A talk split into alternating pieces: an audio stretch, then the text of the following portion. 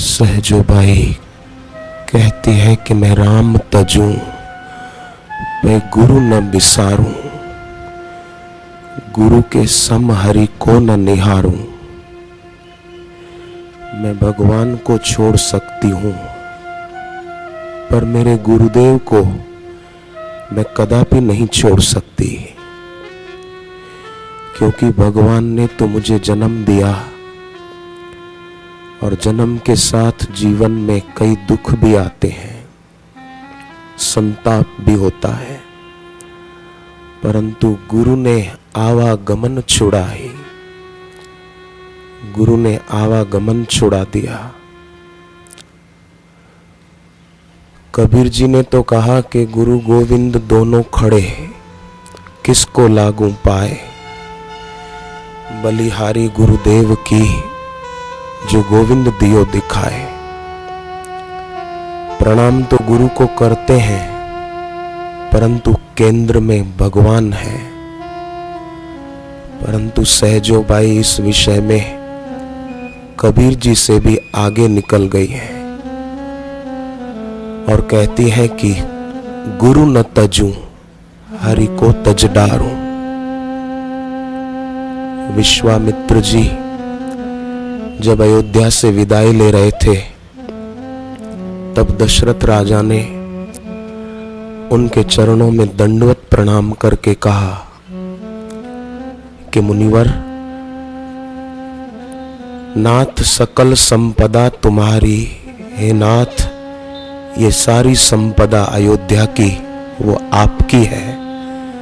मैं सेवक समेत सुत नारी, मैं आपका सेवक हूं पत्नी और पुत्रों के सहित, ये मेरी संपदा और मुझे आप स्वीकार कीजिए। तब विश्वामित्र जी ने कहा कि ये मेरा ही समझ के तुम रखो। पर दशरथ राजा ने फिर प्रणाम करके कहा कि एक वरदान देकर जाओ कि आपके दर्शन मुझे बार बार होते रहें, बस हम भी सभी भक्त गुरुदेव के श्री चरणों में प्रार्थना करते हैं कि गुरुदेव आपके दर्शन हमको हों। और श्रोता का कर्तव्य होता है कि गुरु को दक्षिणा दे। अब गुरु के आगे तो तुलसीदास जी कहते हैं गुरु विवेक सागर जग जाना, जिन्ह ही विश्व कर बदर समाना। गुरु विवेक के सागर है, उनके आगे पूरा विश्व हथेली पर रखे हुए बेर के समान तुच्छ है, नगण्य है। हम दक्षिणा में क्या दें? हम सभी भक्त सत्संगी एक संकल्प दक्षिणा में अर्पण करते हैं कि हे गुरुदेव, जैसे पांच भूत विनाश से रहित हैं ऐसे ही गुरुदेव आप खूब खूब दीर्घायु हो। हे गुरुदेव, जैसे मारकंडे जी चिरंजीवी हैं ऐसे हमारे बापू आप भी खूब खूब चिरंजीवी हो। जैसे नारद जी चिरंजीवी हैं ऐसे गुरुदेव आप भी खूब खूब चिरंजीवी हो। हे बापू, जैसे हनुमान जी चिरंजीवी हैं ऐसे आप भी चिरंजीवी हो। जैसे व्यास भगवान चिरंजीवी हैं ऐसे हमारे गुरुदेव भी चिरंजीवी हो। जैसे कागबुसुंदी जी चिरंजीवी हैं ऐसे गुरुवर आप भी चिरंजीवी हो। जैसे गंगा नदी अनादि काल से इस धरा पर बह रही है, कितनी दीर्घायु है। भगवान राम ने भी गंगा में स्नान किया था, ऐसे गुरुदेव आप चिरंजीवी हो। जैसे शेषनाग चिरंजीवी हैं, पूरी धरती को अपने शीश पर धारण किए हुए हैं, हे गुरुदेव आपने भी तो हम सबको धारण कर रखा है। धारयति इति धर्म, जो सबको धारण करे वो धर्म है। मुझे एक बुजुर्ग संत ने कहा था, श्रीधर स्वामी उनका नाम, वे बोले कि बापूजी कोई धार्मिक व्यक्ति नहीं है, बापूजी तो साक्षात धर्म है। कोई सादगी सीखे तो बापूजी से सीखे, कोई सरलता सीखे तो बापूजी से सीखे। गोपियों ने तो भगवान कृष्ण के लिए शब्द प्रयोग किया है वृष्णि धुरिया, माने गोपी गीत में कि हे भगवान आप उदार आत्माओं में श्रेष्ठ हो, परंतु हम बापू जी के लिए कौन सा शब्द प्रयोग करें। एक बार की बात है, गुरुदेव कार में बड़ौदा से सूरत की ओर जा रहे थे, जन्माष्टमी का पर्व था। रास्ते में बरसात हो रही थी, एक गरीब आदमी गाय चरा रहा था, उसके पास छतरी तो थी पर फटी हुई थी, बेचारा भीग रहा था। बापूजी ने अपनी कार रोकी और अपनी छतरी उसको देकर कहा कि बेटे भीगोगे तो बीमार हो जाओगे, ये छतरी रखो। प्रसाद भी दिया और उस गरीब को दक्षिणा भी दी के भीगना नहीं बेटे, बीमार हो जाएगा। अहमदाबाद आश्रम में एक लड़का सोया था, गर्मी के दिन थे, उसको मच्छर काट रहे थे। गुरुदेव ने सोचा कि इसको जगाएंगे तो नींद टूटेगी, गर्म वस्त्र ओढ़ाएंगे तो बेचारे को गर्मी लगेगी, तो अपनी ओढ़ी हुई धोती बापूजी ने उसको ओढ़ा दी कि इसको मच्छर न काटे, बच जाए। तो जो सबको धारण करे वो धर्म है। हम सबको आपने धारण किया है, मोक्ष के मार्ग पर तेजी से ले जाने वाले विमान में बिठाया है।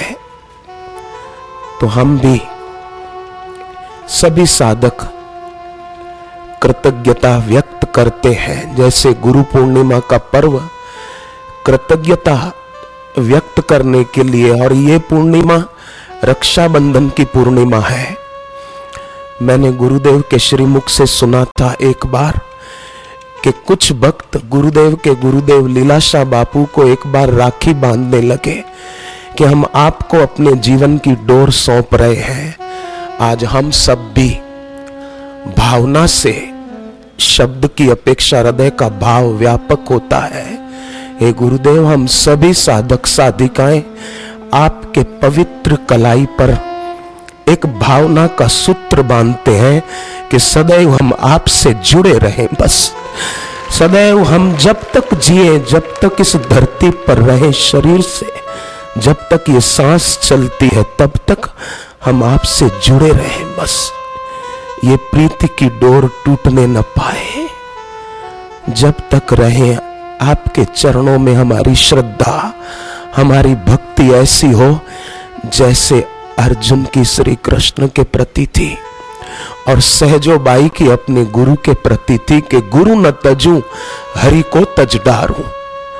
सहजो भाई कहती थी, हरि रूठे कुछ डर नहीं, भगवान रूठ जाए तो भी कुछ डर नहीं है, तू भी दे छिटका है पर गुरु को राखो शीश पर, सब विद करे सहाय। मैं जब घर पे रहता था तो मानो भगवान ने धुतकारी तो दिया था, कितना दुखी था। सड़कों पर सोता था, कभी खाना मिलता था तो कभी नहीं मिलता था। सगे बाप ने घर का दरवाजा तक न खोला, ऊपर की खिड़की से ही कह दिया कि चला जा, ये दरवाजा तेरे लिए सदा के लिए बंद है। और ऐसी दुखद स्थिति में गुरुदेव ने कहा कि बेटे सबका द्वार बंद है तो क्या है, मेरा द्वार तेरे लिए खुला है। सहजो भाई कहती है, ऐसे गुरु का बदला शिष्य कभी भी चुका नहीं सकता। मनुस्मृति कहती है कि बेटा 100 साल तक अपनी मां की सेवा करे तो भी मां के ऋण से वो छूट नहीं सकता। क्यों कि मां ने उसको 9 महीने अपने गर्भ में धारण किया। परंतु सोचने की बात है कि मां ने गर्भ में धारण किया पर मां गर्भवास से छुड़ा नहीं सकती, पर गुरु रूपी माँ तो ऐसी है कि वो गर्भवास से छुड़ा देती है। तो जब माँ की सेवा 100 साल तक करे तो बेटा छूट नहीं सकता, तो गुरु की सेवा कितनी भी क्यों न करे। ये तो ऐसा हुआ कि किसी ने 5 लाख दिए किसी को, और बदले में वो 5 रुपया देकर बोले कि लो भाई साहब मैं आपकी सेवा कर रहा हूं। अरे उसने कितना दिया है, तुम 5 रुपए से क्या करोगे। तो हे गुरुदेव, हमारी आपके चरणों में यही प्रार्थना है, क्योंकि उपाय भी वही उपेय भी वही, गुरुदेव की वाणी सार भी है और सर्व भी है, और गुरुदेव हमारे सर्वस्व भी है। हे गुरुवर, दशरथ राजा की तरह हम आपके चरणों में यही प्रार्थना करते हैं कि हमें भी आपके दर्शन बार बार होते रहें, क्योंकि आपके दर्शन से हमारे हृदय में से दृश्य की आस्था निवृत्त होती है और आपके चरणों में हमारी प्रीति और दृढ़ होती है। क्योंकि दुनिया के लोग हमारे तरफ देखते हैं तो कुछ न कुछ स्वार्थ वासना विकार होता है, पर बापू जी आप जब हमारे तरफ देखते हैं तो लगता है कि कोई हमारा अपना हमारे कल्याण के लिए हमारे तरफ देख रहा है, हमारे तरफ अपनी करुणा को अपने नेत्रों के माध्यम से बरसा रहा है। सोवियत रूस के विज्ञानी क्रिलियान, उसने हाई फ्रीक्वेंसी फोटोग्राफी विकसित की थी, और उसी हाई फ्रीक्वेंसी फोटोग्राफी सोवियत रूस के विज्ञानी द्वारा जो विकसित की गई, उसके द्वारा बापूजी को प्रार्थना करके कलकत्ता में तस्वीर ली गई।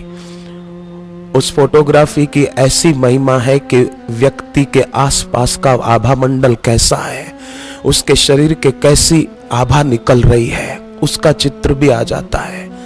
तो जब गुरुदेव का वो चित्र लिया गया प्रार्थना करके, तो चित्र लेने वाले दंग रह गए।